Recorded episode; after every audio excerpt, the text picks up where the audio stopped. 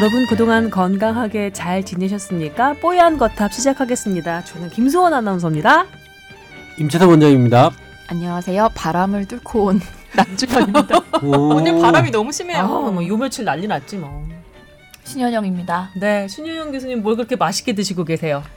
아니 점심 시간을 못 받아서 음. 이제야 점심을 먹고 있습니다. 그러니까 진료보다가 지금 불이 나게 바람을 뚫고 역시 오신 거죠. 그렇다고 하죠. 아 근데 오늘 진짜 바람이 너무 심해요. 봄은 진짜 바람의 계절이에요. 제가 또 기상캐스터 출신이잖아요. 음. 아, 기상캐스터를 했던 건 아니고 예전에는 아나운서가 기상캐스터를 담당했던 적이 있었어요. 오. 20몇 년 전에. 어머, 제 연식이 나오죠? 저 23살에 했었어요. 오늘의 기상 예보 좀 부탁드립니다. 오늘 뭐 역시 바람 캐스터 많고요. 한, 캐스터 하는 것처럼. 아, 그렇지 마. 더 이상의 자세한 20년 설명은 생략한다. 옛날에 SBS 음. 초창기에 옥상에서 날씨를 전해뒀던 적이 있었어요. 12층 옥상에서. 음. 와, 진짜 장난 아니었죠. 아무것도 방송 준비 안 된 상태로 초짜 신인 생짜 아나운서가 가가지고 비 오는데 바람 부는데 뚫고 방송하다가 나오면 맨날 방송 사고 내고 난 다음에 우는 거예요. 그러면 어, 나는 진짜 모든 사람이 나를 욕할 거야. 그래서 울면 검은 마스카라가 녹은 눈물이 막 그치. 양볼을 타고 흘러내려 턱 끝에서 하나로 막 합쳐져가지고 양수리처럼. 저도 그런 경험 있어요. 와. 어떤? 제가 고등학교 때 연극반이었거든요. 음. 그래서 연극 보통 무대 올라가면 되게 진하게 화장하잖아요. 그렇지. 근데 연기에 몰입하다 보면 진짜 음. 눈물 흘리는 연기할 때 눈물이 나거든요. 그저 본진 잘했다는 얘기잖아요 지금. 그렇지. 아, 이거 진짜 갖고 다니면서 연극까지 했어요. 그러니까 공부 안 했다는 얘기지. 그러니까 무대 체질이라니까 괜히 의협 대변인을 할 수 있었던 게 아닌 거죠. 딱 그 무대 위에 오르면 차라하고 전기 오르는 그런 느낌, 촤 하게 사람들이 날 집중하는 그런 느낌, 응? 그런 게 약간 마약 맞은 것 같은 그런 느낌. 신 교수 표정이 아주 요즘에 의협 출신이라 그러면 사람들한테 미움받아갖고 지금. 옛날엔 그렇지 않았잖아요. 막 이렇게. 아무튼 아유. 우리 김소원 아나운서 지난번에 그 미세먼지 홍보 캠페인 하는 거 반응 좋았죠? 제가 그랬던가요? 라디오 라디오. 라디오에서 하는 캠페인이요. 아 그래요? 아, 물은 생명이기 때문에. 네, 덕분에 물 많이 마시고 있습니다. 언니 예. 생각하면서. 그러게요. 나도 뽀얀 거탑 시작하면서 뭐 뭐랄까 ice breaking. 우리 뭐 ice 얼지도 않았는데 여튼 ice breaking 또 분위기도 좀 올릴 겸 근황 토크 비슷하게 좀 해봤는데요. 어, 저희가 오늘 해볼 얘기가 좀 많습니다. 음, 잠깐 예고를 해드리면 그 의사 자질 문제에 대해서 한번 정말 용감하게 건드려 볼 거예요. 어느 수위까지 갈진 잘 모르겠어요. 여기 계신 두 분이 또 말씀 잘하시는 의사분들이고 나름대로 중립적인 시각 갖고 계신 의사분들이어서 저희 한번 들여 들여다 보려고 합니다.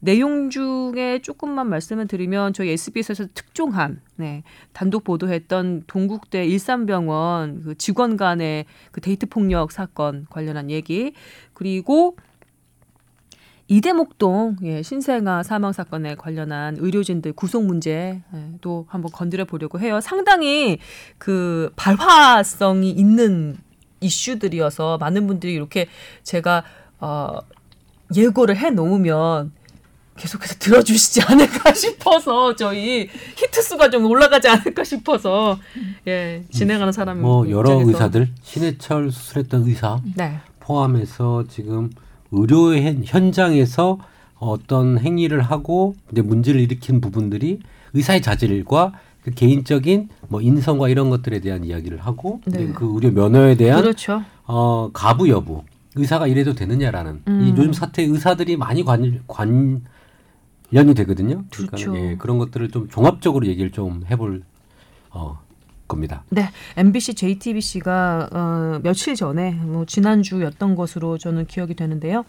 예, 어, 범죄를 저지른 전력이 있는 의사들이 제대로 된 처벌을 받지 않은 채 계속해서 의료 현장에 있는 문제를 지적하는 기사를 내보내기도 했었습니다. 관련해서 저희가 좀 묶어서 의사의 자질 문제와 해결 방안이 없을지 고민해보는 그런 순서 마련을 했거든요. 저희 본격 주제로 다뤄볼 얘기니까요. 조금 아, 그냥 지긋하게 한번 같이 들어봐 주시기 바랍니다. 저 첫 번째 의 파트는 여러분의 그 다정한 건강 상담 음, 코너잖아요. 자, 이분은요. 뽀얀 거탑을 초창기부터 애청하고 있는 골수 팬입니다. 듣기 시작할 때 대학생이었는데요. 어느새 몇 년 차 직장인이 되었네요. 라고 오. 하셨습니다. 진짜 초창기부터 들어주신 왕팬이십니다. 다시 한번 감사 말씀드리고요. 이분의 걱정은 비만입니다. 예, 저희 뽀얀 거탑, 뽀탑 듣다가 비만 치료가 보험 적용된다는 뉴스를 듣고 또 여기에 문의를 해 주신 겁니다. 이분은 어, 사실 대학생부터 그렇게 마른 편은 아니었는데 직장 생활을 하면서 급격하게 살이 찌기 시작하셨대요. 1년 사이에 10kg 가까이 예, 살이 쪘고 현재는 174에 95kg 정도의 몸무게라고 하십니다. 당연히 비만 치료와 다이어트에 관심을 갖게 됐다고 정부가 비만 치료에 어떤 그 지원을 해줄 수 있는 건지 그리고 정부가 아, 지원을 하는 그런 방법들은 과연 체중 감소에 얼마나 효과가 입증된 것들인지도 궁금하다고 하셨고요. 음, 보험 관련한 얘기도 궁금하다고 하셨습니다. 비만 환자는 보험을 통해 치료받을 수 있는 건지도 물어보셨습니다. 네. 두루두루 좀 얘기를 들어볼까요? 그 저기 제가 쓴 기사를 보고 아마 질문을 주신 게 아닌가 싶은데요. 네. 왜냐하면 이 지금 외과적 치료 이야기를 하셨거든요. 그리고 올해 말부터 건강보험 적용되는 게 그 비만 관련 수술이에요. 제가 그거를 2월 말인가 기사를 한번 썼는데 수술이라면 어떤 걸 말하는 건가요? 위 우회술, 절제술 절제술. 아 다? 예, 예. 어. 근데 이게 제가 안 그래도 이 기사를 쓰고 나서 회사 안에서도 좀 질문을 받고 그랬는데 음. 이게 그냥 비만이신 분들 약간 살을 빼기 위해 수술할 수 있는 거야? 건강보험 적용되는 거야? 그렇게 물어보시는 분들이 많았는데요. 그게 음. 아니에요. 그게 그러면? 아니고요. 음. 이제 비만으로 인한 아주 심한 고도 비만이거나 어. 비만으로 인한 합병증이 있으신 분들에 한해서만 아. 적용이 될 예정입니다. 이것도 아직 그 기준이 확실하게 정해진 건 아닌데 적용될 예정. 예, 예. 뭐 음. BMI 40 이상이거나 BMI가 35 이상이면서 어, 당뇨병이나 뭐 고혈압 같은 합병증 있는 분들에 한해서 적용될 것 같아요. 근데 지금 학회하고 보건복지부가 논의 중이고 아. 아직 확정되진 않았습니다. 그리고 뭐 일각에서는 조금 더 미뤄질 수도 있다. 과연 음. 뭐 지금 작금의 상황을 봤을 때 이게 제대로 진행이 되겠냐. 올해 말 안 될 수도. 있다. 뭐 그렇게 네. 말씀하시는 분들도 계시긴 합니다. 네, 어쨌든. 계획은 11월, 뭐 12월 그때쯤 하려는 건데 네. 아까 말씀드린 것처럼 그런 분들, 그러니까 뭐 35 이하의 단순 단순 비만이란 말이 이상한데 합병증 없는 그냥 좀 살집 있으신 분들 그런 분들에 대해서는 좀 적용되기 어려울 것 같고요. 음. 지금 사연 주신 분도 제가 비만 지수 BMI 계산해 보니까 얼마나? 31.38 나오네요. 네. 음, 그러니까- 그럼 35 이하네요. 예, 그래서 아마 95kg로 한 건가요? 네. 네, 95kg로 했습니다. 현재 몸무게가 95kg 내외. 아마 아마 어렵 예 이런 분들은 일단 대상이 아닌 걸로 알고 있고 음. 그 이런 분들 어떻게 비만 치료하면 좋을지는 제가 신 교수님께 뭐 설명을 부탁드릴 건데 간단하게 그 비만 수술에 대해서 말씀드리고 싶은 거는 그 고도 비만 특히 뭐 체중의 20% 이상을 감량해야 되는 분들 있거든요. 음. 그런 분들 정말 심한 분들은 식이나 운동이나 약물요법으로 한계가 있, 있는 게 맞고 음. 지금까지는 수술이 가장 효과적인 걸로 예, 여- 지금까지 연구 결과를 보면 그렇다고 합니다. 예, 음. 저도 이제 비만 수술하시는 교수님들 뭐 그런 분들 취재하면서 들은 내용인데 그런 상황이고 어, 위 우회술 절제술 같은 경우는 당뇨병 발병 한 5년 이내 아. 췌장의 기능이 떨어지기 더 전에 음. 수술을 하는 게 좋다고 하고요. 근데 문제가 분명히 있거든요. 이게 수술에 대한 비만 수술에 대한 약간 사람들의 부정적인 인식이 있어요. 그래서 음. 제가 만난 사례자분도 그분 사실 의사신데 음. 가족들이 막 반대 엄청나게 하셨대요. 20대 환자였거든요. 20대 비만 환자인데 그분이 의사고 근데 이제 자기가 본인이 하- 고혈압이 너무 심해서 20대인데 수술을 결심했는데 가족들이 막 반대하고 엄청 고생을 하셨더라고요. 그러니까 여전히 비만 수술에 대한 좀 안 좋은 인식들이 있고 위험하다. 위험하다. 그리고 이제 뭐 위밴드술 그런 것 때문에도 좀 그런 인식이 생겼죠. 네. 근데 뭐이 수술이 뭐 만병통치약이다 그런 얘기를 하고 싶은 건 아닌데 우회술 같은 경우에는 또 내시경을 못해 못하는 단점이 있어요. 위 내시경 같은 거를 아예 그 위와 그 십이지장인가요? 그 연결 자체를 구조를 완전 바꾸는 거라서 그러니까 부작용 내지는 위험성이 충분히 있기 때문에 그런 것들 다 고려하시고 우회술이라고 하면은 식도와 십이지장을 붙여버리는 거예요. 그러면? 음, 12장을 지나서 네. 장으로 소장의 일부 중 그 중간 중간이 아니라 그 12장 지나고 난 쪽에 장과 네. 위의 일부를 연결하는 거죠. 아 외과시구나 네. 맞다. 어 그러면 십이지장을 지나지 못하게 만드는 거예요? 네. 아, 그게 뭐 그래서 미리 그냥 미리 빠져나온 거죠 장으로. 어 그러니까 그러면 소화 단계 하나를 건너뛰는 거네요. 예를 들면 지방 대사 지방 그 소화를 주로 십이지장에서 하지 않나요? 음, 그렇지만 뭐 어, 패싱을 시켜가지고 네. 어, 많이 못 먹게. 어, 보통 근데 이게 우회술도 있지만 밴드 수술하고 사실은 위협 위의 일부를 절제해요. 그래서 위를 자체를 아. 줄여버리거든요.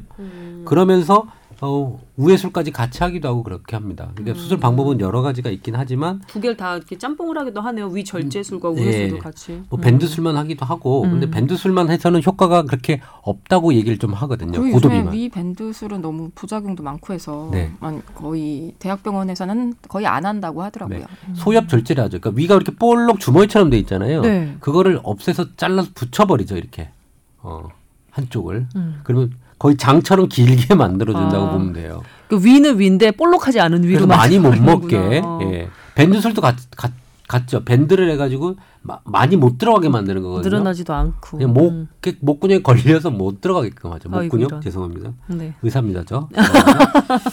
그렇게 하여튼 위에 팽만감을 줄이고 적게 먹게끔 하는 게 지금 핵심적인 기술이죠. 네. 예. 신 교수님이 이 비만 관련해서는 권위자시잖아요.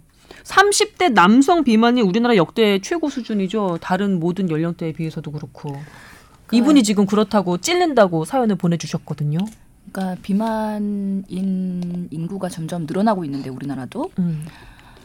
어떻게 이거를 대책을 세울 거냐를 고민을 해봤을 때 아우, 목소리 너무 봄가랑 같아요. 그러게. 어. 아 그래요 일부러 그런 건 아닌데 뭐, 목소리에 홀려가지고 콘텐츠가 안 들어오려고 그러는 것 같아요. 근데 여튼요. 어 무조건 처음부터 수술을 하지는 않죠. 음. 사실 저희 비만하는 사람들은 비만은 질병이다. 음. 이미 외국에서도 서양에서도 비만은 질병이기 때문에 이거는 주장하는 건 급여권 안으로 들어오는 거에 대해서 진지하게 고민을 해봐야 되는 부분이거든요. 음. 근데 아직까지 우리나라에서 비만은 질병이 아니기 때문에 모든 진료가 비급여죠. 음. 진찰료도 환자 100% 부담, 음. 약값도 환자 100% 부담. 고도 비만의 환자, 그러니까 수술에 indication 적응증이 되는 환자들도 처음에는 그 생활 습관 조절을 하면서 뭔가 여러 가지 시도를 하겠죠. 근데 그런 시도를 할 때 뭔가 스스로 하기 어려우면 당연히 의료진의 도움을 받을 수가 있고 약물의 도움을 받을 수가 있는데 그런 것들이 지금 다 비급여라는 것들이 문제가 있고요. 이거를 급여화를 어떻게 할 것이냐에 대한 고민을 좀 해봐야 될 시점인 것 같긴 한데 우선은 하여튼간에 의학적으로 근거가 있는 뭔가 수술은 음, 적응증을 두고 순차적으로 하겠다는 입장인 거고요. 음. 지금 문케어 관련해가지고 정부가 의학적 비급여의 급여화를 지금 계속 순차적으로 하고 있잖아요. 그래서 4월 1일부터 상복부 초음파가 급여화가 시작이 됐는데 음. 지금 또 준비하고 있는 것 중에 하나가 교육 상담료에 대한 수가를 신설하는 거예요. 음. 그래서 그럼 어떤 질환 또는 어떤 의학적 상태에 대해서 교육 을 시키고 상담료에 대한 수가를 만들 것이냐에 대한 고민을 하고 있는데 음. 저희 가정의학과에서는 비만 워낙에 생활습관 병이잖아요. 음. 결국에는 운동, 영양, 절주 음. 뭐다 포함되는 그런 두루두루 막 나는 영역이기 때문에 이런 정말 교육 예. 상담이네요. 그런 것들이 필요하고 사실 예방을 지속적으로 해야지 비만 인구가 줄어들고 음. 여러 가지 만성 질환 인구가 줄어들기 때문에 음. 꼭 필요한 부분이고 이런 것들에 대해서 상담료 신설을 위해서 노력을 하고 있기 때문에 보건복지부 그런 것들의 필요성을 알고 있거든요. 음. 그래서 환자분들이 단순 비만으로만 진료를 보러 오시면은 정말 진단명에 obesity 하고서는 100% 환자 부담이 되는데 음. 그런 분들 대부분 오셔갖고 혈액 검사하면은 고질 이상지질혈증 있거나 콜레스테롤 문제 음. 아니면 당뇨가 뭐가 문제가 있거나 그래, 맞아. 여러 가지 동반 질환이 꽤 많으시거든요. 음. 또 그렇게 동반 질환을 갖고 계시는 분들은 그 질병 상병 코드로 해가지고 또 보험 진료를 받으실, 수가 있어요. 음, 음. 그렇기 때문에 어, 처음부터 수술만 생각하시지 않는다면 음. 우선은 본인의 그런 비만과 관련된 동반 질환이 있는지 혹시 음. 지방간은 없는지 그래 그래 그런 그러네. 것들을 체크업 해보시는 거는 분명히 도움이 될 것 같고요. 음. 또 그런 것들이 진단이 되면 더더욱이 살 빼야 음. 된다는 동기 부여가 되기 때문에 아하.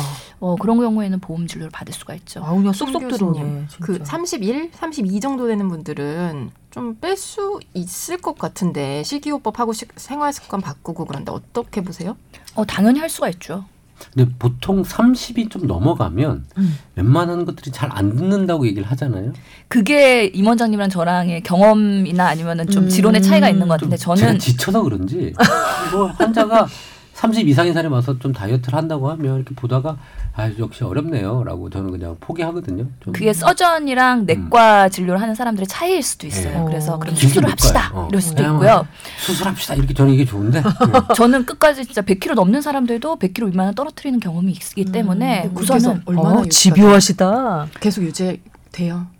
유지를 계속 하시는 분들은 안 오세요. 아. 제가 알 수 있는 방법이 음. 없어요. 음. 근데 다시 만약에 요현상에 와서 살이 찌면 오실 수도 있겠죠. 음. 그래서 사실 비만 진료하는 사람들이 이분들이 정말 좋아져서 안 오는 건지 음. 아니면 다시 요요가 안돼 포기하고 안 오시는 건지 추정을 한번 해볼 필요가 있겠네요. 그거는 사실 어, 어렵 긴 하고요. 그래서 그 추정을 좀 해봤더니 추적. 추적을 예, 예. 해봤더니 비 그러니까 이 BMI가 높았던 사람일수록 그, 요, 그 원래대로 돌아가는 확률이 높다는 거예요. 음. 그래서 어 35, 뭐 초, 고, 초고도 비만이 35죠? 그 이번에 기준이요? 그것도 음. 말씀드리고 기준이 싶었는데 40인지 30인지 좀 모르겠는데 하여튼 35. 이번에 좀 떨어뜨렸다는 얘기도 있지 않아요? 아니요 이번에 제가 대한 비만 학회 충계 학술대에 가서 아? 이번에 예, 그 발표하는 비만 자리? 스케일이 약간의 추가가 됐어요. 그래서 우리가 비만을 우리가 비만 지수에서 25 이상을 한국인은 비만이라고 하잖아요. 그리고 30부터를 1단계, 과체중 아니에요? 비만 과체중은 23에서 25 사이. 어. 음. 그래서 25에서 30인 사람이 1단계 너무 비만이고요. 혹독한 거 아니에요? 막30 이상의 사람이 2단계 비만인데요. 어. 이번에 새롭게 공단 데이터를 빅데이터 분석을 해보니까 35 이상인 사람은 3단계 비만으로 추가를 했어요. 그래서 원래 비만이 1단계, 2단계로 있었는데 음. 이번에 1단계, 2단계, 3단계가 되면서 35 이상이면은 3단계 비만으로 해가지고 초고도 비만이란 말은 틀린 거네요. 아니 초고도 비만이라는 말을 보통은 우리는 2단계, 2단계? 이상의 막 35 아, 이상이나 지금 아니죠. 오, 아니죠. 남 기자가- 고도비만, 초고도비만이었죠 원래. 음, 남 기자가 얘기한 그 수술에 적응증 음. 되는 그 기준이 초고도 초고도 비만이었던 비만. 거죠. 합병증을 갖고 있거나 음. 아니면 비만 지수가 너무 높거나.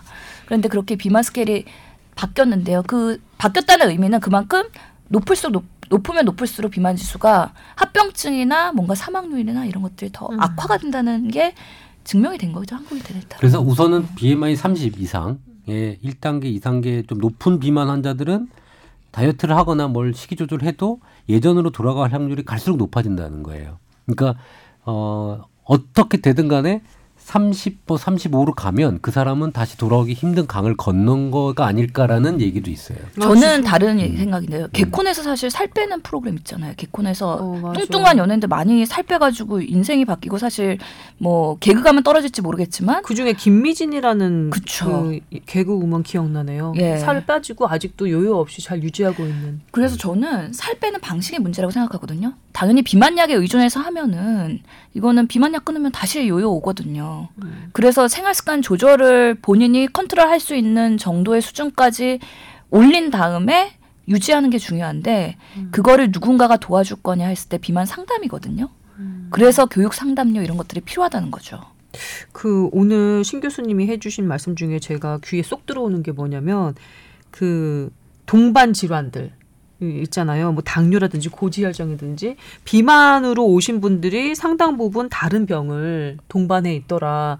그래서 이 병을 치료하기 위해서라도 살을 빼는 경우도 있을 테고 병을 치료하는 과정에서 또 살이 빠질 수도 있는 거니까 이 비만 자체가 질병이라는 것도 있지만 지, 비만과 관련하여 같이 오는 질병들도 훨씬 더 무서운 걸 수 있으니까 예.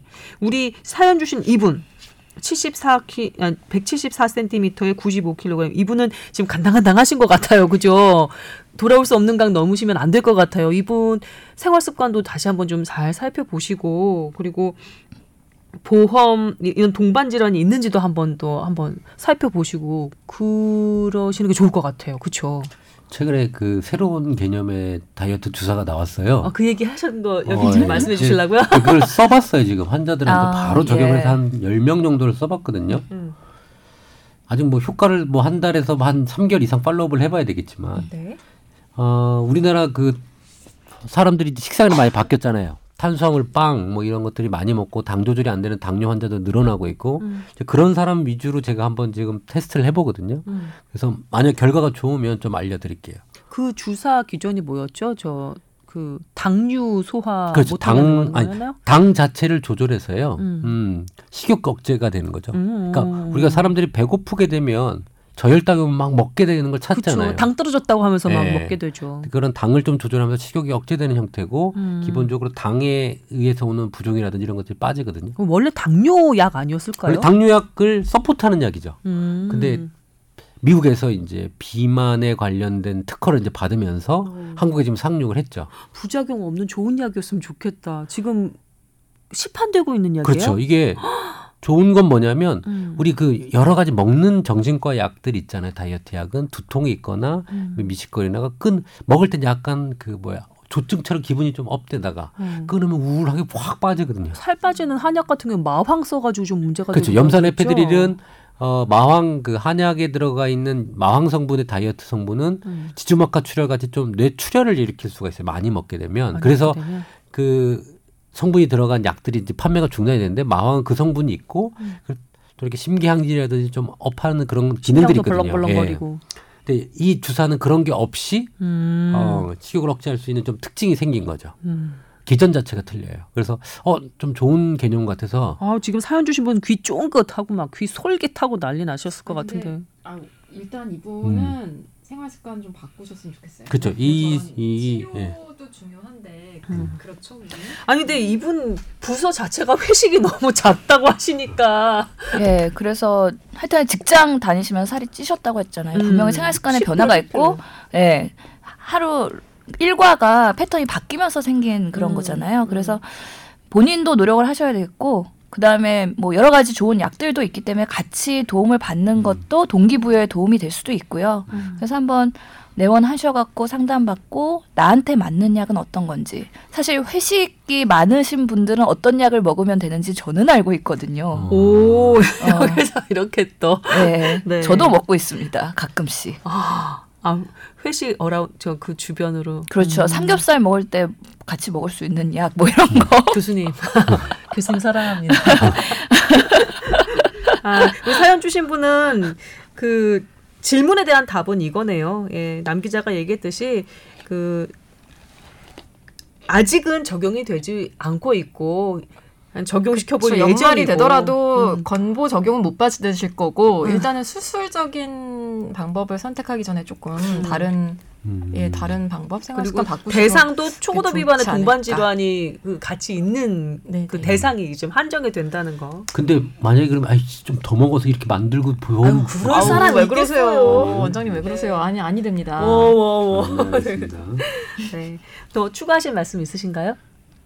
세 분? 아니 없습니다. 네, 없으시면 아, 사연 소개 그리고 건강 상담은 아, 여기서 마무리하도록 하겠습니다. 뽀얀거탑 여러분과 함께하고 있습니다. 저희 사연 보내주실 주소 알려드릴게요. 아, 뽀얀거탑이니까 타워 썼습니다. T O W E R at sbs.co.kr입니다. 타워 골뱅이 sbs.co.kr 저희 메일 계정입니다. 많이 많이 보내주세요.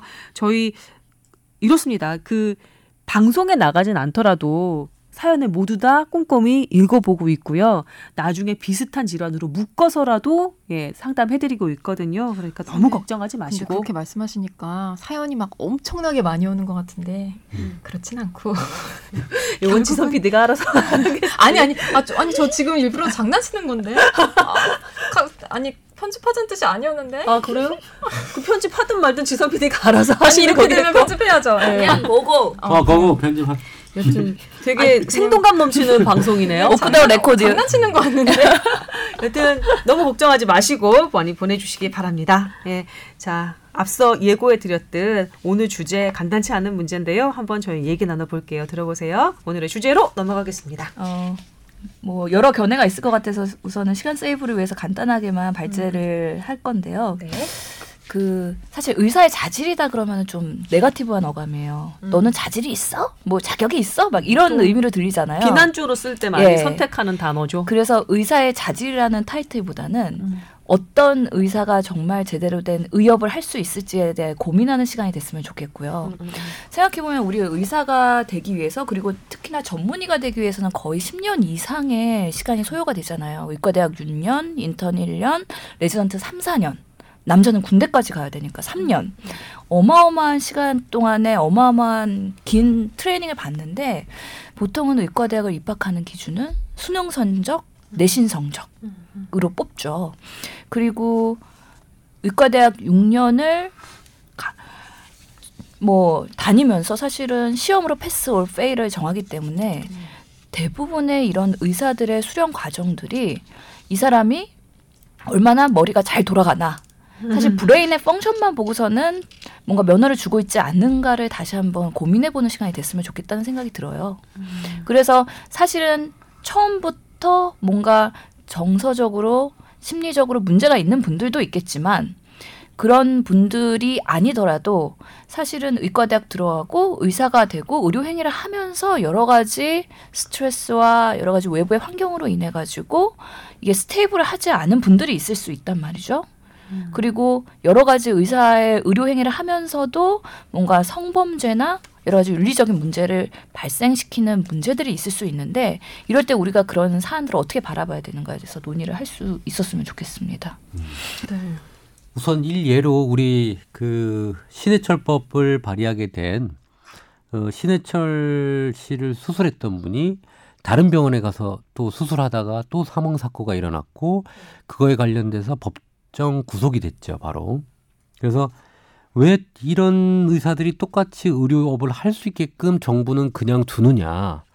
어, 거기서 문제가 있었으면 차단해서 의료업을 못하게 해야 되지 않느냐라는 이야기가 사실 있었죠. 그러니까 어떤 똑같은 시술을 계속 하면서 계속 문제가 돼서 사망이 되는 부분에 대해서 어, 주위에 어, 수술을 받았던 사람들이 어, 이거는 의사의 어, 실력 문제인데 이렇게 실력이 안 되는 사람이 이런 큰 수술하게끔 해도 되겠느냐라는 또 어떤 일부의 청원이 있었던 거죠. 음. 그래서 이 건도 그렇고 그 외에 그 우리 성범죄에 관련된 의사들이 어떻게 의료 현장에서 일을 할 수가 있느냐라는 문제도 의사의 자질이 인격적으로 정신적으로 불안정한데 어떻게 정신적으로 취약한 사람들을 보는 그런 업을 할 수 있겠느냐라는 이야기죠. 그래서 이런 것들을 다 감안했을 때 의사들은 조금 더 강력한 처벌 규정을 만들어야 된다라고 주장하는 사람이 있고요. 상황을 조금만 중간에 제가 끼어들여서 얘기를 해드리자면 의료법상 면허 취소 사유가 매우 제한적이라고 합니다. 네. 면허증을 빌려주거나 아니면은 뭐 여러 가지 의료 상황에서 어 저질러서는 안 되는 일 예를 들면 그 일회용 의료기기 재사용해서 환자를 위험에 빠뜨린 경우나 뭐 면허 정지 기간에 진료를 하거나 이러 이래서 들키거나 이런 경우가 아니라면 어 되게 우리들이 생각했을 때는 그러고 두 세상에 다시 의사해 할 정도의 중범죄를 저질러도 어 면허 취소가 안 된다고 하더라고요. 그 뭐 예를 들면 여기 신현호 변호사라는 분의 그 인터뷰가 나와 있는데 환자를 집단 성폭행했거나 아니면 업무상 과실치사상으로 환자를 다치게 한 경우로 형사처벌을 받더라도 면허가 취소되지 않습니다. 그리고 면허가 취소되더라도 어, 조금 시간이 지나면 재교부를 얼마든지 받을 수 있습니다. 최근 10년 사이 재교부 신청받는데 안 나온 거가 한 건밖에 없대요. 한 111건 재교부 신청받았는데 110건 승인됐대요. 나머지는 그렇죠. 검토 중이랍니다. 그러니까 근데 취소가 잘 안 되고 취소하기 쉽지 않고 취소돼봤자 나중에 이제 재교부 받을 수 있다는 것도 문제인데 아까 이제 임 원장님 말씀하신 것 중에 하나는 어떤 형이 결정 그러니까 바- 재판이 완전히 끝나서 그 사람이 어떤 뭐 그 과실에 대한 뭐 형을 받고 난 뒤에야 어떤 조치를 할 수 있는 거잖아요. 근데 그 전까지 그러니까 어떤 사건이 발생했을 때부터 당장 이- 예를 들어 이제 고 신해철 씨 같은 경우 뭐- 그 돌아가시고 나서 수사 과정이라든지 아니면 법정 다툼 있는 그 과정이라든지 그 과정에서도 사이에서 얼마든지 의료행위를 할수 못하게. 해야 되는 거 아니냐 그것에 대한 건 조금 또 다른 문제인 것 같거든요. 음, 음. 그 부분은 사실 법적으로 하기 힘들 것 같고 맞습니다. 의사 협회 네. 차원에서 그렇죠. 뭔가 규제를 한다던가 자체적으로 해야 하는 게 아닌가. 근데 의사 협회 자체 규정으로 그걸 막을 수는 없어요. 음. 그럼 어떻게 하면 어떻게 할 수 있을까? 방법이 그 막을? 방법은 현재는 어- 없다고 봐야 되겠죠. 음. 왜냐하면 의료 행위를 자기가 그게 법적으로 판단 안 나는데 너 그만해 직업의 자유를 정 그게 무죄일 수도 있는 거 아니에요, 그죠? 그러니까요. 예, 그게 그걸 막을 수는 없는 상황이죠. 음. 예, 의협이 어 만약에 규제를 한다면 의사의 품격을 떨어뜨린다든지 의사의 자질, 그다음에 의사의 행동에 어 윤리적인 규범에 어긋나기 때문에 그 의료 행위를 하지 말라고 복지부에 의견을 제출할 수가 있어요. 근데 그 의견을 제출해도 복지부에서 심의를 해서 어 너 그런 거 문제가 있다. 너 자격 정 자격 취소는 아니라 정지를 정지. 매기는데 예. 어, 또, 어, 원래 의사들이 그렇게 자격 정리하는 문을 닫아야 되잖아요, 병원을. 그렇게 닫는 것도 사실은 조율해서 시간을 정하게 됩니다. 나 좀 이따 할게. 음. 병원하고 이제 닫으라 그러면 환자들도 이관시켜야 되고 할 일이 막, 보통 그래서 조정을 해서 문, 그 의사 정지 기간을 정하게 되거든요. 내가 언제 쉴게. 어, 면허 3개월 정지를 받으면 3개월을 언제 쉴게라고 정하기 때문에 사실은 내가 하고 싶으면 나 최대한 밀어놓는 거죠. 음. 이게 문제가 되다 하- 된다 하더라도 그래서 바로 지금 뭐 의료 행위를 하는 거를 막을 수는 없어요. 예. 정말로 너무 편의를 많이 봐준다는 생각이 들 수밖에 없는 거죠. 이런 상황이라면. 음. 어, 내가 벌 받고 싶을 때 받을게 라는 게 통한다는 얘기잖아요. 근데 아 또 어떻게 반대로 생각하면 의사들 입장에서 생각하면 저는 의사 아닙니다. 저희 가족 중에도 없는데 의사들에게 굉장히 높은 수준의 윤리적인 잣대를 들이대는 것도 맞긴 해요. 왜냐하면 일반적으로 아까 임 원장님도 말씀하셨지만 이게 판결이 나기 전까지는 무죄 추정이 원칙은 맞잖아요.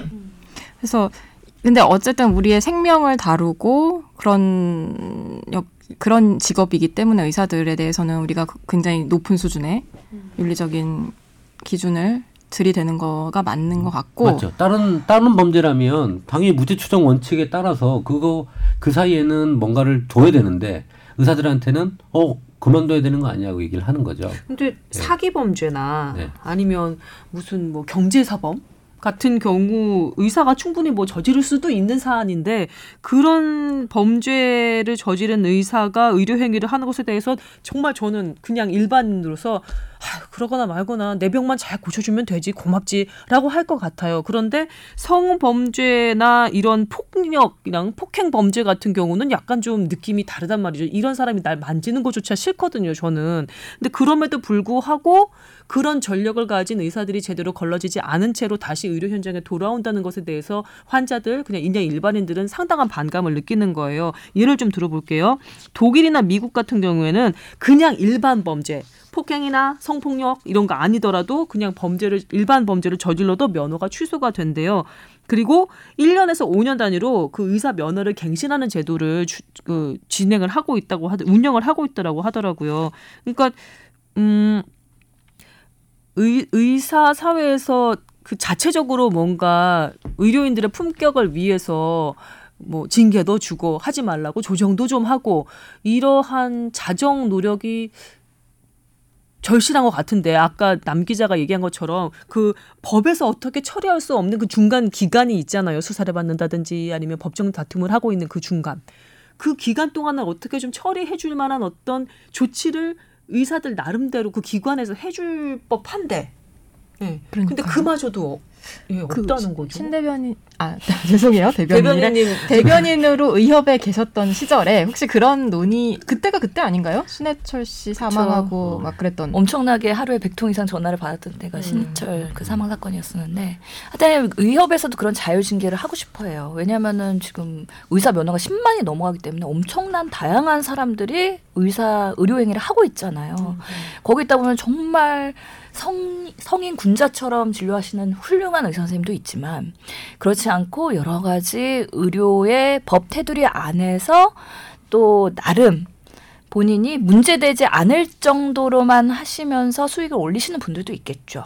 다양한 형태의 그런 모습이 있는데 정말 의사의 품위를 손상시키고 음. 모든 사람들이 봤을 때 아 이런 거는 좀 문제 있지 않아 하는 윤리적인 문제가 있는 사람들이라면 음. 내부에서 걸러서 징계를 주는 게 맞다고 생각을 하고요. 의사협회 중앙윤리위원회 있긴 있네요. 있습니다. 중앙윤리위원회가 저는 좀 더 권위를 갖고 징계권을 가져야 된다고 생각을 하는데 안 돼요? 임 원장님 말씀하신 것처럼 윤리위원회에서 할 수 있는 최대의 징계가 복지부에 이런 사람 면허 재검토해 주십시오라고 요청하는 거고요. 그 바로 전 단계가 의사협회 회원 자격 박탈이에요. 음. 회원 자격이 박탈됐을 때 어떤 데미지가 있느냐? 거의 없지 않아요? 개원해서 의료행하는데 문제 없습니다. 음. 아무 문제 없고 그리고 어. 지금 의협 회원 아닌 의사분들도 이미 많잖아요. 어, 뭐 그거는 의협의 회원이지만 회비를 안 내는 사람들 아, 얘기하시는 거죠? 네네. 예, 의사라면은 의사협회 회원이겠죠.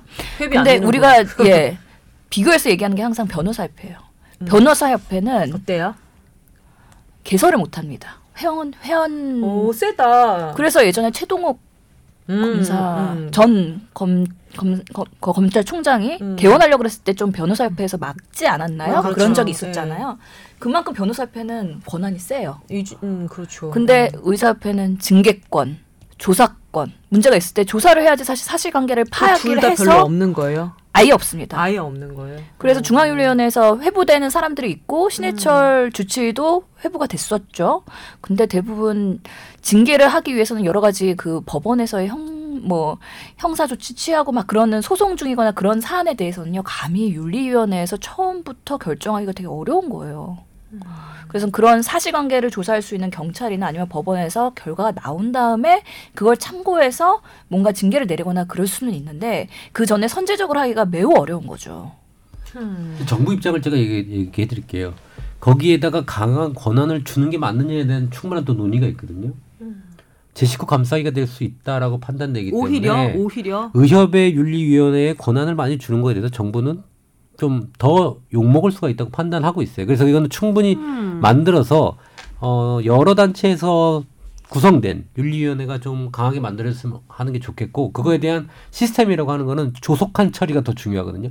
넘어가면 사망차사예요. 그러니까요. 그러니까 사실은 시스템이라고 하는 거는 빠른 회의와 빠른 결론에서 그 사람들의 면면을 빨리 해서 빨리 피드백을 주는 게 먼저인데 아직 그거 되려면 멀었어요. 좀 시간이 더 필요하고 음. 우선은 이 현재 상황에서는 그렇게 옥죄일 수 있는 무 의사의 자질을 가지고 옥죄일 수 있는 부분이 없다.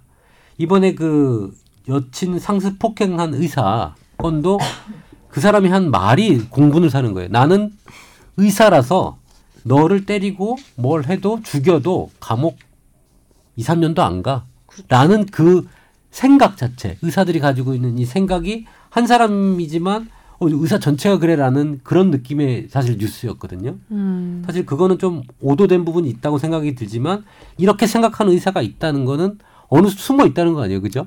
이 부분이 공분을 사는 거예요. 그렇게 또 주위 사람들도 생각이 들 수도 있고 왜냐하면 그 여자 친구는 진짜 그런가? 라고 겁을 먹고 거기에 순응했던 거 아니에요, 폭행에. 수년 동안 네. 감내를 한 거죠. 이게 이 동국대 일산병원 의- 그 의사 데이트 폭력 그 사건을 보는 일반인들의 시각은 두 가지인 것 같아요. 의, 의사의 그 나름대로의 그 비뚤어진 특권 의식을 나- 나타내 주던 그 워딩 인터뷰 인터뷰는 아니고 그 말에 일단 반감을 느끼는 거고요. 이런 식으로 자기 여자친구를 폭행했던 사람이 그대로 의사가 돼서 나를 진료할 때 아무도 없는 진료실에서 이 사람이랑 둘이 있을 수밖에 없는 내가 그 환자가 될 수도 있는 이 상황에 대한 두려움 이 두 가지인 것 같거든요. 근데 뭐 동국대 병원하고 SBS 쪽에서는 살짝 갈등이 있었어요. 근데 이게 저는 사실 이 주제를 얘기하기 조금 부담스러웠 던 것이 저희 이제 사회부 시민사회부 후배들이 취재를 한 거고 저는 뭐 관여를 하지 않았던 뉴스 나가기 전에 몰랐던 부분이기도 하고 그래서 조금 고민이 됐었는데 어, 취재를 한 후배들이랑 얘기를 했어요. 근데 이게 어, 요즘 작금의 상황이 워낙 이제 의사협회와 여러 가지 갈등 그런 것들이 기사가 많이 된 상황이라 마치 의사나 아니면 동국대 병원을 좀 저격하기 위해 쓴 것처럼 보일 수 있거든요. 사실 신 교수님도 왜 이 타이밍에 이 기사가 나왔냐 그쵸. 저한테 물어보았었고 사건 종결이 된 지는 이미 오래였는데 네, 사건이 종결되긴 했는데 이 문제의 의사가 가해자로 지목된 의사가 어, 공보위라 그러죠? 공보위로 간 게 3월이에요. 지난 3월. 그러니까 지난달이죠. 얼마 되지 않았고 그 그 그 의사가 어, 이런 문제들 때문에 음 면허 정지, 아니요. 자격 정지 아, 군의관을 못 가고 어. 공보위로 빠졌어요? 빠졌다는 거예요. 이제 음. 그 부분에 저에서 저희 후배들은 그 부분에 좀 포커스를 맞춰서 대민 업무를 하는 공보위에게도 상당히 좀 높은 수준의 이, 음. 런 잣대를 어, 윤리성이 윤리성을 좀 필요하다. 요구해야 되는 거 아니냐. 일단 그런 쪽으로 초점을 맞춰 취재를 하고 있었던 걸로 알고 있고요. 음. 그 특정 병원이나 아니면 특정 직군을 어, 어, 저희가 뭐 일부러 그렇게 잡고 취재를 한 것도 아니고 플러스 거기다가 지금 의협 관련한 여러 가지 그 사회적인 이슈에 뭐 발맞춰서 뭔가 의도를 가지고 SBS가 이번 건을 게 기사화했다가 아니고요. 아니고 네네. 그리고 네. 또 관심을 갖고 본 게 데이트 폭력 이라는 주제예요. 그렇죠. 예, 지금 예. 미투 영향도 있었을 거예요. 네, 어떤 데. 이게 꼭 병원이라서 함께 선택한 게 아니라 어떻게 하다 보니까 직장 내 데이트 폭력이 발생했을 때이 음. 피해자에 대해서 그 조직이 어떻게 보호를 해주는가 뭐 그런 부분을 좀 보호해줘야 하는가 그런 부분을 좀 얘기하고 싶었던 건데 하필 병원이었던 거죠. 음. 예, 그- 그 약간 그런 문- 부분이 있기 때문에 지금 이제 그 해당 병원에서도 굉장히 격앙된 반응을 보이고 있고, 네. 후속으로 나온 걸 좀 제가 찾아봤더니 네, 어, 저는 아무래도 SBS 밥 먹고 사는 사람이니까 우리 SBS 보도 쪽으로 훨씬 마음이 기울기는 기울잖아요. 이 가해 의사가 어, 이 중국대 일산병원에서 후- 수련하고 그 다음에 공보위가 되기 전까지 어 징계랄 게 별로 없이 그냥 넘어간 거예요. 에다가 시험 공부하라고 배려한 정황이 너무 뚜렷한 거예요. 아니 근데 그것도 그 부분은 꼭 짚고 넘어가야 될 것 같은데 음, 뭐 여기 계신 두 분이 더 잘 아시겠지만 원래 그 4년 차 음. 가을이라고 해야 되나요? 가을부터는 모든 하더라고. 예, 예, 모든 그 전문의 시험 준비하는 분들에 대해서 그렇게 배려를 합니다. 이분만 특혜를 받은 거는 아니에요. 그거는 확실히 짚고 넘어가야 될 것 같은데. 그래서 그런 내용을 보면서 헤드라인도 되게 자극적이었어요. 사실 SBS한테 되게 유감을 제가 표명하고 싶은데 음. 뭐 팩트를 봤을 때는 그 의사한테는 바- 분명히 문제가 있었고 윤리적으로 음. 저희도 같은 의사로서 의료계에 그런 의사가 있다는 거에 대해서. 매우 음. 수치심을 네. 느낍니다. 저도 이런 의사한테는 제 몸을 맡기고 싶진 않아요. 그래서 저희 의료계 내에서 분명히 이런 의사들은 자정을 해야 되고 이런 마인드를 갖고서는 환자나 주변 사람들 대한다는 거는 있을 수 없는 일이라고 분명히 말씀드리고 싶고요. 근데 그 기사 내용을 보면은 이거는 의료계를 잘 모르시는 분들이 기사를 쓰신 거예요, 결국에는. 어떻게요? 방금 말씀드린 것처럼 그렇게 뭐 특혜를 줬다라는 거 그거는 우리 의료계에서 모든 사람들이 임 원장님도 전문의 시험 볼 때 마지막에 쉬셨잖아요. 당연히 저도. 마지막에 쉬었어요. 시험 공부하느라고. 지금 지적하고 하, 싶은 게 시험을 보게 배려를 해줬다는 그게 아니라 그쵸. 지금 모두가 아 이 의사 제대로 공부해가지고 현장에 나가면 어, 안 되겠 는데라고 생각하는데 병원 차원에서 의사들이 이 사람을 제대로 징계하지 않고 계속해서 의사가 되도록 그냥 방치했다는 느낌이에요. 그러니까 아까 그렇죠. 제가 말씀했던 의사협회 네. 중앙민련에서 의사 자체적으로 의사 자질에 대해서 권 그 권위를 실추시키는 의사에 대해서 뭐랄까 징계를 하거나 아니면 의사 면허를 뭐 박탈시키든지 이런 식으로 좀 더 힘이 있었으면 좋겠다고 신 교수님도 말씀을 하셨잖아요. 그것이 아니라면 그것이 지금 힘이 없다면 의사를 키우고 있는 교육의 현장에서라도 미리 미리 이런 의사들 정말 싹수가 노래 보이는 이런 의- 의사들은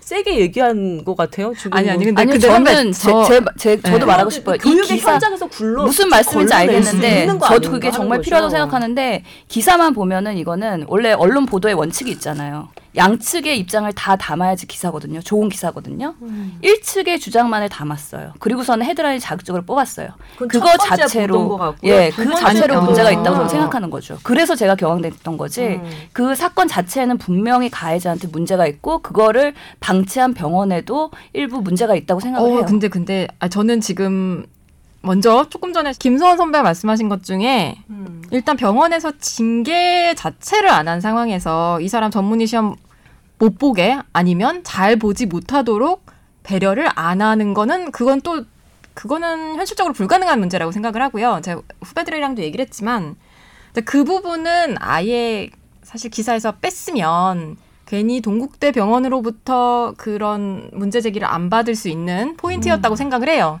그거는 이왕이면 안 들어갔으면 오히려 더 기사가 더 선명해졌을 것 같아요. 괜히 이런 뭐 사소하다면 사소한 그런 문제 이 이게 사실 4년차 때 배려를 받는 것이 일반적이고 지역적이다. 예, 지역적인 문제다. 아니에요, 아니에요. 이게 기사를 보면은 아 이게 얼마나 팩트 베이스로 썼느냐를 저희는 보면서 냉정하게 보는데 그러니까 그게 어, 의사들이 봤을 때 그 부분에서 확 그게 온다니까요. 예, 이게 의도적으로 어, 썼구나. 제대로 모르고 썼네. 그런 만한 충분한 어, 그런 그게 있어요. 부분이에요. 그래가지고 저도 이제 그 부분은 이런 얘기를 것들은 했고 저 의사 의협 그 동국대 병원 측에서 그 이 폭행 사건을 보고를 받고 면담을 했는데 그 전후를 약간 보- 좀 약간 번복을 하고 그다음에 피해자 쪽에서 병원 안에서도 폭행이 있다고 보고를 했음에도 불구하고 병원 밖 일이기 때문에 직원 안에 개인 직원 간의 개인적인 문제에 대해서는 별로 터치할 수 없어서 징계를 극소화해서 그냥 심화서 정도로 내고 끝내는 것으로 했다는 이런 것들은 정말 잘못됐죠. 잘못된. 그거 잘못됐고. 그래서 월요일 기사를 보시면 굉장히 선명하게 돼 그쵸. 있어요. 근데 이제 어. 목요일 기사는 목요일 맞죠? 음. 지난주 첫 기사는 뭐 신 교수 얘기하는 것처럼 약간 자극적인 면이 있긴 해요. 왜냐하면 이게 이제 피해자가 어떤 피해를 입었는지 음. 그런 것들을 보여주기 위해서 어쩔 수 없이 좀 그랬던 면이 있는데, 근데 신 교수님 아까 말씀 중에 이제 그 원칙을 어겼다는 부분은 아닌 것 같고요. 그 반론도 충분히 담았던 걸로 기억을 하는데, 근데 그 조금 전에 얘기한 그 4년차 때 배려 그 부분은 사실 우리가 안 썼으면 더 좋았겠지만 그거 자체가 틀린 팩트는 아니죠. 음, 그거는 근데 아니고 그거를 거기다 갖다 붙인다는 것 자체가 어불성설이라는 거죠. 기사를 생성하기 위한 기사고 네. 의학 담당 기자나 전문 기자가 의료계를 잘 이해하고서 기사를 써야지 그렇지 않고 팩트로 피해자의 증언만 가지고서는 기사한다는 거는 SBS 수준에서는 이런 기사는 진짜 안 썼으면 좋겠다는 게 제. 생각이에요. 미디어의 책임이라는 건 어떤 사건이 벌어졌을 때 가해자보다는 피해자의 입장에서 조명을 하고 그 사건을 들여다보는 노력을 해야 되는 것만은 또 사실이에요. 그게 아예 저기 진실을 완전히 왜곡을 해가지고 거짓말하는 거라면 모르겠는데 피해자의 목소리를 선명하게 잘 들어주는 것 자체가 그 미디어 역할의 첫 걸음이라고 저는 생각을 하거든요. 음, 그리고 사실 조금 전에 서문 선배 말씀하신 것처럼 약간 지엽적인 부분 맞아요. 저는 지엽적인 부분이지만 일반인들이 그것 때문에 뭐라고 그것 때문에 이제. 의사분들의 반발을 이끌어낼 수 있는 요소였기 때문에 저는 그건 뺐으면 좋, 좋았겠다고 말씀을 드린 거고 음, 괜히 감정 싸움으로 네, 그리고 이제 격해지니까. 월요일 기사를 보면 분명해요. 그 음. 병원의 과실도 분명히 있고요. 간호사 그 피해 간호사분이 분명히 병원에 얘기를 했고 병원 안에서도 미미하지만 폭행이 있었던 것도 맞고 음. 이제 저희는 하여튼 병원 특정 병원을 뭐 막말로 조지려는 게 아니고요. 어떤 직장 내 데이트 폭력이 일어났을 때 즉 일반적으로 우리나라 사회에서 어떤 식으로 병원에 어, 조직에서 대처를 하는지 뭐가 잘못됐는지 피해자를 위해서 어떤 것들이 이루어져야 하는지 그런 이야기를 하고 싶었던 겁니다. 네. 진료 기록 무단 열람 이 가해 의사가 했다고 하는데 이거는 어느 정도나 큰 범죄인가요? 그것도 범죄죠. 지금은 그 주치라든지 치료 관련된 사람 외에 의무 기록을 열람하는 게 음. 어, 의학적으로 그 연구라든지 이런 걸 할 때 쓰지 않고서는 무단적으로 어, 아이디를 해가지고 차트를 보는 거는 불법이죠. 그 서울대병원 고 백남기 농민 네. 그 사망 전에 네. 무단으로 굉장히 많은 의료진과 직원들이 열람해서 문제가 됐죠. 굉장히 심각하게 됐죠. 그 이후에 처- 많이 분위기 처벌 바뀌었고. 수위가 이것도 심할서로 끝나는 것도 그냥 정당해요? 제가 아, 그거는 아니다, 아니다. 처벌을 이건 아니다. 예, 저 예, 예. 면허 정지인가 그 자격 정지였다. 받- 징계 2개월 아니고, 면허 어, 정지 받았죠. 그죠. 예, 예. 그, 그 정도예요. 어, 요거는 폭행 그거가 심할서였구나. 근데 어, 여기서 중요한 건 병원이 대응을 안 했던 부분에 음. 이제 이게 병원이라는 대표성을 준 것이냐 또 의사 이 개인 문제를 의사 전체 집단으로 주느냐라는 이 배후 세력이 있느냐 없느냐라는 얘기는 우선 둘째 치더라도 음. 요런 부분에 있던 사람이 의사 자질 부분이 부족한 사람이잖아요. 그렇죠. 이 사람이 의료업을 하는 게 이제 맞냐라는 공론이 어떻게 되냐에 따라서 법이 바뀔 수 있겠죠. 아까 음. 얘기한 대로 의료 관련된 법의 과실치사라든지 문제가 있을 때 면허 취소나 정지가 되거든요. 그렇죠. 의료 관련된 거. 어. 음. 그런데 만약에 이게 강화가 된다면 다른 범죄 강력 범죄들. 어, 예. 음, 음. 물론 뭐 교통사고 냈다고 의사 면허 취소되는 건 말이 안 되죠, 그죠? 그건 강력 범죄는 아니니까요. 그죠. 예. 그러니까 그런 강력 범죄에 준하는 것들이 들어갔을 때 어, 의사 면허 취소되는 것들이 공론화돼서 뭐 국민들이 원하고 뭐 되면 뭐될 수도 있겠죠. 그래서 이런 네. 전문직에 대한 그러니까 지금 모든 타겟들이 의사 직종에만 되게 강력하게 규제를 해야 된다라는 주장 때문에 이게 법 만드시는 분들은 봤을 때 의사뿐만 아니라 변호사, 뭐 경찰, 공무원 이런 규제들이 밸런스 있게 가야 되거든요. 그런데 지금 여러 규제와 법안들이 의사만을 옥죄는 그런 방향으로 가고 있는 게 있기 때문에 그런 규제를 하는 거에 대해서 당연히 consensus가 이루어지고 필요하다고 생각하면은 제정이 돼야 되는 건 맞지만 의사만 하는 거에 대해서는 다시 한번 재고를 해볼 필요가 있다는 거죠. 왜 그런 줄 알아요? 아청법에 그 해당 직군의 의사가 들어가요. 음. 그러니까 그럼 다른 군- 다른 직종들은 괜찮고 왜 의사랑 교사 몇 개 들어갔거든요? 네, 맞아요. 음. 아동 청소년 기관 종사자 아. 어, 이런 식으로. 그러면 다른 사람들은 왜 그, 그냥 왜 이 직업이 면허랑 이런 것들이 있잖아요. 근데 이걸 이제 박탈할 수 있는 권한들이 생긴 게 사실 그러니까 왜 의사들만 그렇게 의사들이 그런 법적인 지식과 히- 그다음에 권력적 힘이 없어서 늦는 거 아니냐는 얘기들이 있어요. 자체적으로요. 근데 그만큼 의사들이 자체들은 왜 우리만 갖고 이렇게 왜 나만 갖고 그래라고 제가 아까 말씀드렸잖아요. 높은 수준의 윤리적인 잣대를 들이댈 수밖에 없는. 근데 의사들은 그렇게 느끼잖아요. 그러니까 권, 권한은 다 뺏겨가고 음. 윤리만 남는다고 얘기를 그러니까. 처음부터 의대 가는 사람들의 그런 높은 수준의 윤리성이 있는 사람만 들어갈 수 있는 시스템이 필요할 것 같아요. 지금 상황에서는. 그거 생각난다. 옛날에 고대 의대생 같은 그, 그렇죠. 예, 동료들 동료를 성추행해서 다시 재입학했죠. 다른, 다른 학교에. 예, 예. 다른 학교에 그리고 입학해서 또 하나 있잖아요. 저희 그 데이트 폭력이 가, 진짜 문제가 심각하구나. 이게 사회적인 문제고 이게 이 어떤 개인 사적인 영역에 국한되는 게 아니구나 하게 사회 분위기를 바꾼 게 조선대 그 어. 의전원 학생 간의 데이트 폭력이 있었죠. 저희 음. 저희 후배가 단독으로 보도했던 그 소리 엄청나게 맞으면서 비명을 지르던 여자 그 의, 의전원 학생, 학생, 의 예, 소리를 지금도 저는 기억이 나요. 그러니까 그 기사 이후에 아 이거 데이트 폭력이 보통 일이 아니구나. 음, 어떤 개인적인 문제로 치부할 게 아니구나라는 공감대가 형성이 됐거든요. 근데 음. 공교롭게도 그때도 의전원이었어요. 음. 그러다 보니까 참 저도 근데 하여튼 조금 더 높은 윤리적 요구를 하는 거는 합당하다고 보기는 해요. 진짜 저도 여의사에서 지금 성폭력 민원들 받고 데이트 폭력 건도 음. 있고 다양한 사례들이 있는데 결국에는 해임되더라도 다른 데 재취업할 수 있고 또는 성폭력 그런 범죄자가 또 성뭐 심리 상담소에서 상담하고 있고 네. 면허만 유지되면 어디든지 재취업이 가능하고 뭔가 활동에 제약이 없는 거 이거는 저도 문제가 있다고 생각이 들거든요.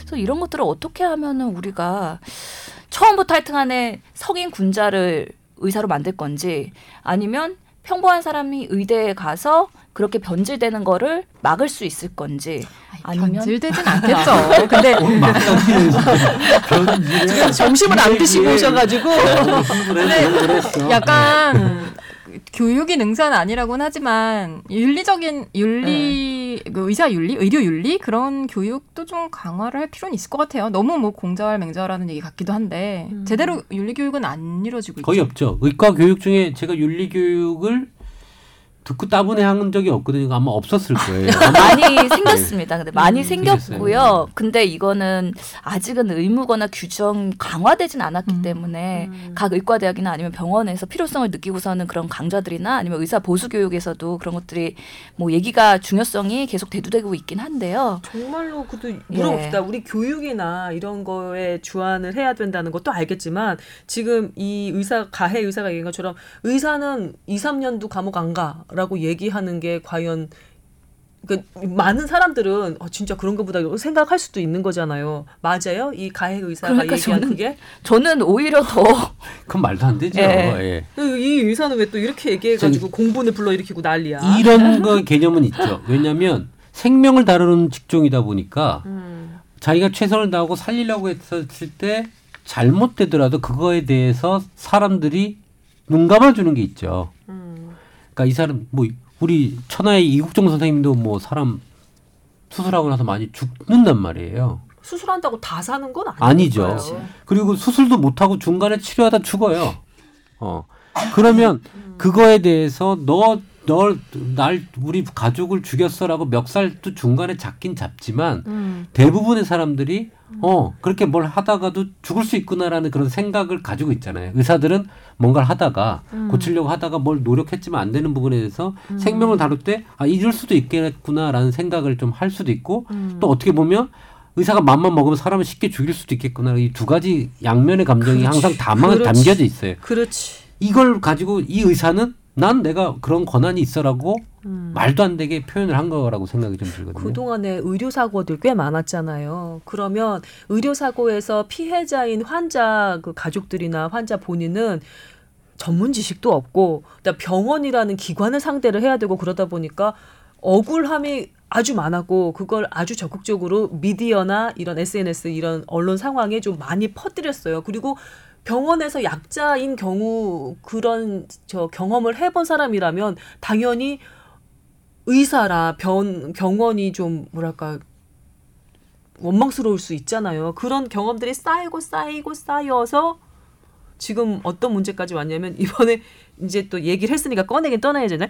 이대목동 신생아 사망 사건. 예, 저 웃으면 안 됩니다. 이건 웃으면 안 되는 사건이긴 한데 사건에 그 의료진들 구속영장 나와가지고 구속되어 있는 거 예, 관련해서도 설왕설래가 너무 많아요. 예. 그, 그 개념인 거예요. 그러니까 치료를 하는데 어 우리가 뭐 하다가 문제가 있을 수 있을 거라는 생각을 의사들 가지고 있거든요. 음. 다 못할 수 있는데 왜 또 이걸 구속까지 가면서까지 해야 되느냐라는 사실 그런 마인드의 기부, 기본이 깔려 있는 거죠. 음. 그리고 이제 시, 시대가 바뀌면서 그런 권한이 절대적이지 않다는 게 이제 또 국민들의 정서가 조금씩 올라오는 부분이 있잖아요. 많이 그러니까 올라왔어요. 그거와 이제 그거가 충돌이 됐기 때문에 이제 그거에 대해서 이제 이대 목동의 구속 수사에 대한 의협의 단체 행동이 나타날 거고요. 음. 어 그리고 그거에 대한 어떤 또 타협점이 만들어져겠지만 이 기본 베이스 생각 부분이 틀린 거는 지금 뭐 거의 표현이 됐다고 봐야 될 것 같아요.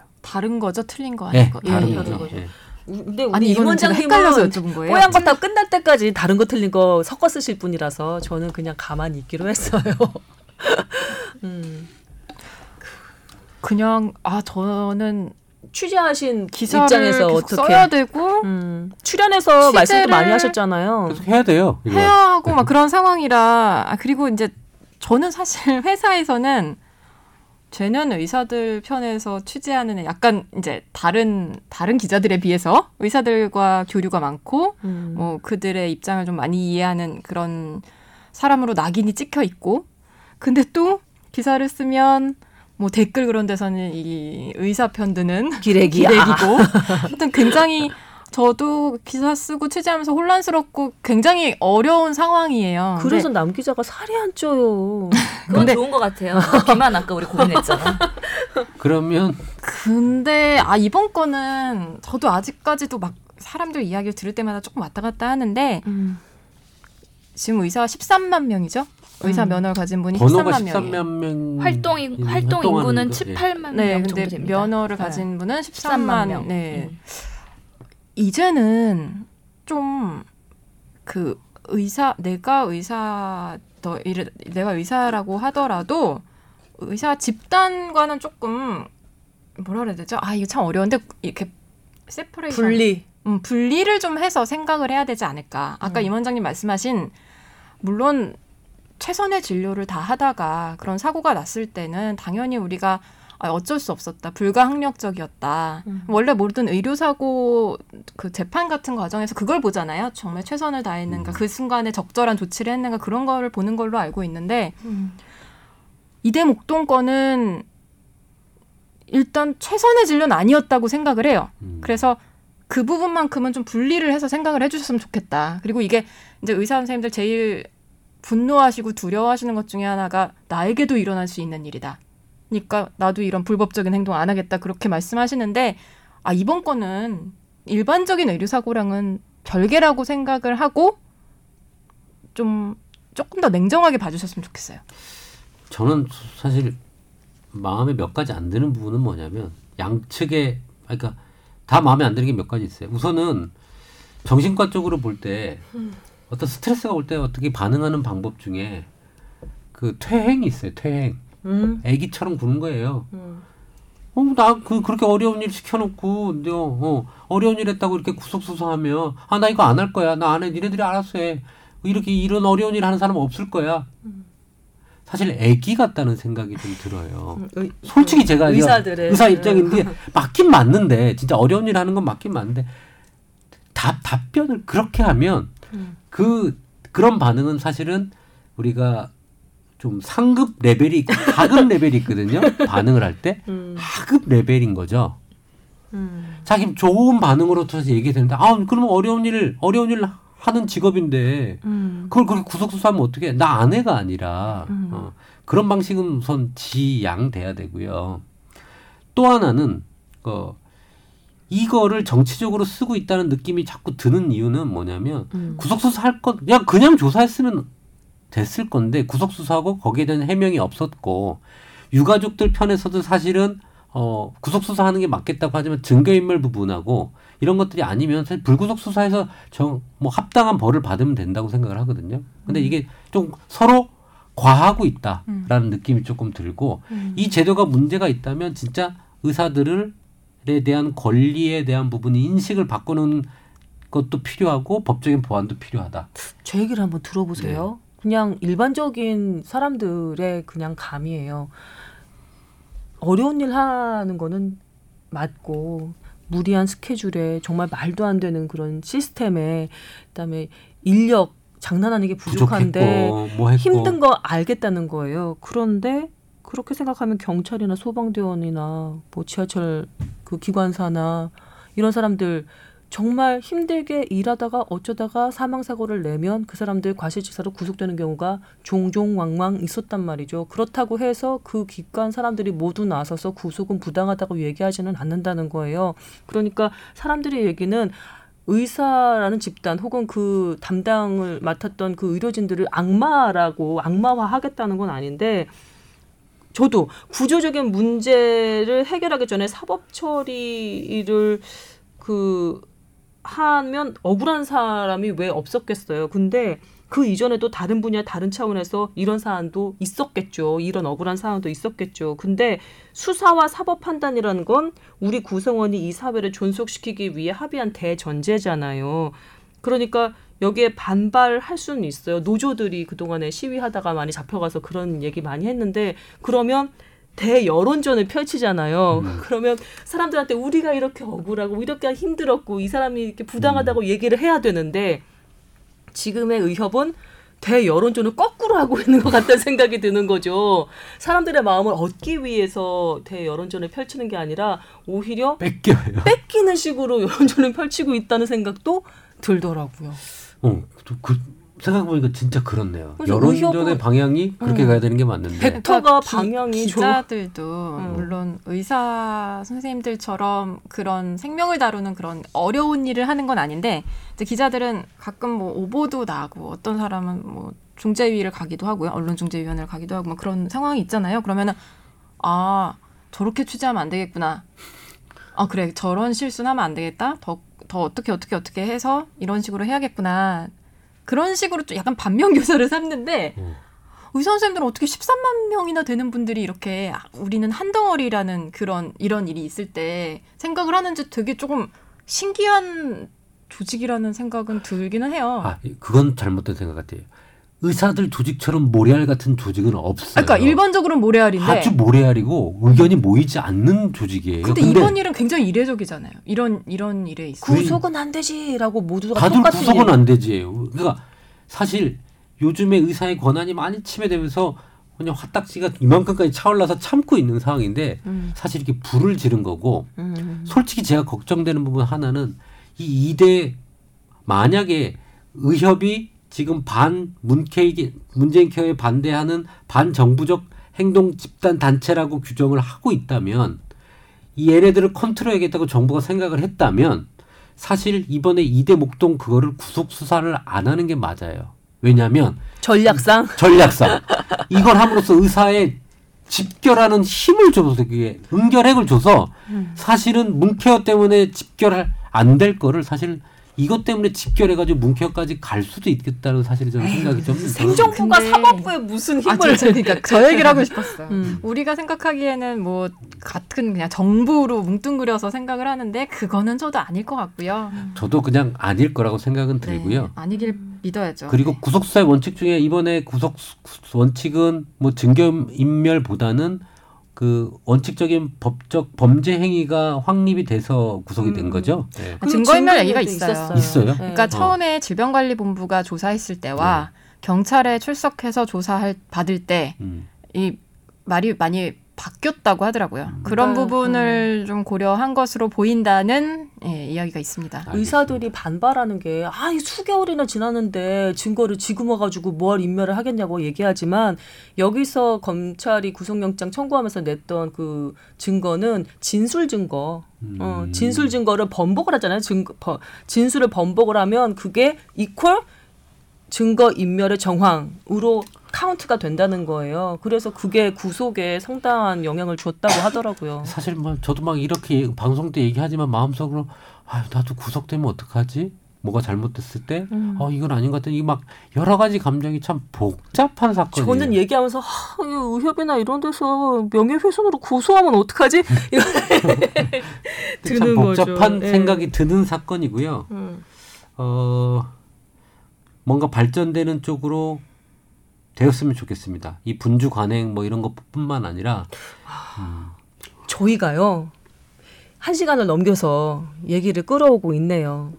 아직도 서로 나눌 얘기는 산더미처럼 차- 쌓여 있고 또 여러분께 들을 얘기도 산더미처럼 있는 것 같긴 한데 저희 뒤에 저희 SBS가 요즘에 힘을 주고 있는 그 팀이 있습니다. 끝까지 판다 팀이라고 예, 삼성을 대적하고 있는 팀이 있는데 그 팀이 저희 뒤에 바로 녹음을 시작한다면서 닥달을 하는 바람에 방을 비워줘야 돼요. 방을 빼줘야 돼요. 그래서 어, 이 얘기는 어, 신 교수님께 마지막 그 마무리 발언을 좀 부탁을 하는 것으로 정리를 하고요. 나중에 또 틀림없이 나옵니다. 예, 의협도 이제 투쟁 본격화한다고 했고요. 그때 또 언급하지 않을 수가 없는 사안이에요. 그러니까 나중에 한 번 더 얘기를 하도록 하고요. 어, 마무리 발언으로 신 교수님 하시고 또임 원장님도 덧붙일 게 있다는 표정이신 것 같은데 네, 예, 들어보도록 하시죠. 할게요. 교수님. 무슨 말을 하겠습니까? 그냥 한숨만 나오고요. 음. 언제 정말 환자만 생각하면서 행복하게 진료를 할 수 있는 음. 그런 한국의 의료 환경이 조성이 될까 고민이 되고 또 환자 입장에서는 정말 내가 의사 선생님한테 그런 여러 가지 감정들을 느끼지 않고 정말 신뢰하고 이 의사를 내가 보고서는 계속 치료를 받겠다 이런 서로 행복한 그런 의사와 관계 환자와의 관계가 회복되는 그런 순간들이 왔으면 좋겠어요. 이런 여러 가지 역경을 겪은 다음에는 결국에 우리가 가야 될 곳은 그곳이 아닐까. 지금은 여러 가지 뭐 극단적으로 가고 있는 것 같지만 음. 항상 얘기하잖아요. 극으로 가면 결국에는 타협이 된다라는 또 음. 저의 기대감을 한번 다시 한번 믿어보겠습니다. 네. 순진한 신 교수님. 저는, 저는 그래서 뭐- 순수하고 순진합니다. 그래서 뭐시 교수님하고 생각 비슷하고요. 교수님 그냥 우리 북한 가죠. 그리고 그걸로 마음을 북한 간다는 얘기가 뭐 월북한다는 얘기가 아니라요. 아니었나요? 어, 청취자 여러분 오해하지 마시고 그 남북 정상회담을 하면서 이제 문화 교류가 열렸잖아요. 음. 그 다음 단계는 의료 교류입니다. 거기. 사람들 또 고치는 일을 또 하러 저는 가고 싶고요. 맞아요. 어, 예. 신 교수님 같이 갈 거고. 아. 근데 남 기자가 또 카메라 들고 올 거죠? 갈게요. 네. 불러주십시오. 네. 우리 단톡방에 사진 많이 올려주세요. 저는 아, 구경이나 해볼게요. 못갈 수도 있죠. 근데 그갈 길이 있으면 음. 음, 저는 그쪽 사람을 한 명이나 좀 더 구하고 싶다. 네. 어, 더 생각이 듭니다. 한마디만 네. 보태겠습니다. 그 이번 일로 너무 이제 국민들과 의사 단체 사이에 갭이 많이 벌어져서 저도 참 안타까운데 네. 물론 이 이대목동 병원 건에 대해서는 굉장히 사람들이 음, 의사 선생님들이 보기에는 가혹하다고 느낄 수 있는 또 그런 잣대를 들이대고 있는 건 맞는 것 같은데요. 기본적으로 사명감 갖고 병원 지켜주시는 어려운 의료 환경 지켜주시는 의사 선생님들에 대한 어떤 고마운 마음을 갖고 있는 사람들이 훨씬 많거든요. 음. 그러니까 그것도 좀 알아주셨으면 좋겠어요. 너무 많이 막 상심하고 좌절하고 그런 글들을 많이 봤는데요. 음. 예, 부디 그러지 말고 좀 힘내주셨으면 좋겠습니다. 네. 그 또 하나 그렇죠. 의료 총파업하면 휴진한대잖아요. 네. 저는 고민 어떻게 해야 되나 고민했는데 그냥 한의원만 하는 걸로 그냥 네. 예 그렇게 또 대한 한의사협회는 또 느낌이 또 다르거든요. 지금 또 입장이 다르거든요. 면허자의 또 장점이 부각되나요? 병원은 예. 쉬지 못할 것 같네요 제가. 네. 예. 이래서 양다리가 좋다니까. 그렇죠. 이 이중 그 자격 소지자의 예, 장점이라고 무서운 할까요? 내용이 갑자기 확 약간 좀 가볍게 마무리되는 마무리를 좀. 하려고 네. 그런 멘트를 좀 날렸습니다. 그렇죠. 뭐두 분 의사 선생님께서 북한 가신다고 했는데 남북 정상회담 바로 다음 날또 의협은 또 강한 투쟁에 또 나선다고 하니까요. 우리가 또 아, 얘기 그거 아직 확정된 거 아닙니다. 아 그래요? 예, 예. 음. 어, 날 그렇군. 그러니까 뭐 여러 막 정보가 막 흐르는데요. 네. 지금 뭐 제대로 된 건 좀 이따 나와야 되고 또 얘기할 기회가 생길 것 같습니다. 그렇죠. 예. 얘기는 계속 이어가면 되는 거예요. 그러면 그 이어가는 얘기 속에 또 답이 또 나오는 거겠죠. 이렇게 또 두루뭉술하게 또 마무리하도록 하겠습니다. 참 큰일 났네요. 뒤에서 기- 끝까지 판다 팀이 계속 얘기를 하고 있어서 자 오늘 여기까지 하겠습니다. 그리고 더 하고 싶은 얘기는 저희한테 사연 보내주시거나 댓글에 많이 남겨주시기 바라겠습니다. 하나하나 소중하게 읽도록 하겠습니다. 자 지금까지 세 분과 함께했고요. 저희 네 사람 일주일 뒤에 다시 여러분 찾아뵙겠습니다. 감사합니다. 고맙습니다.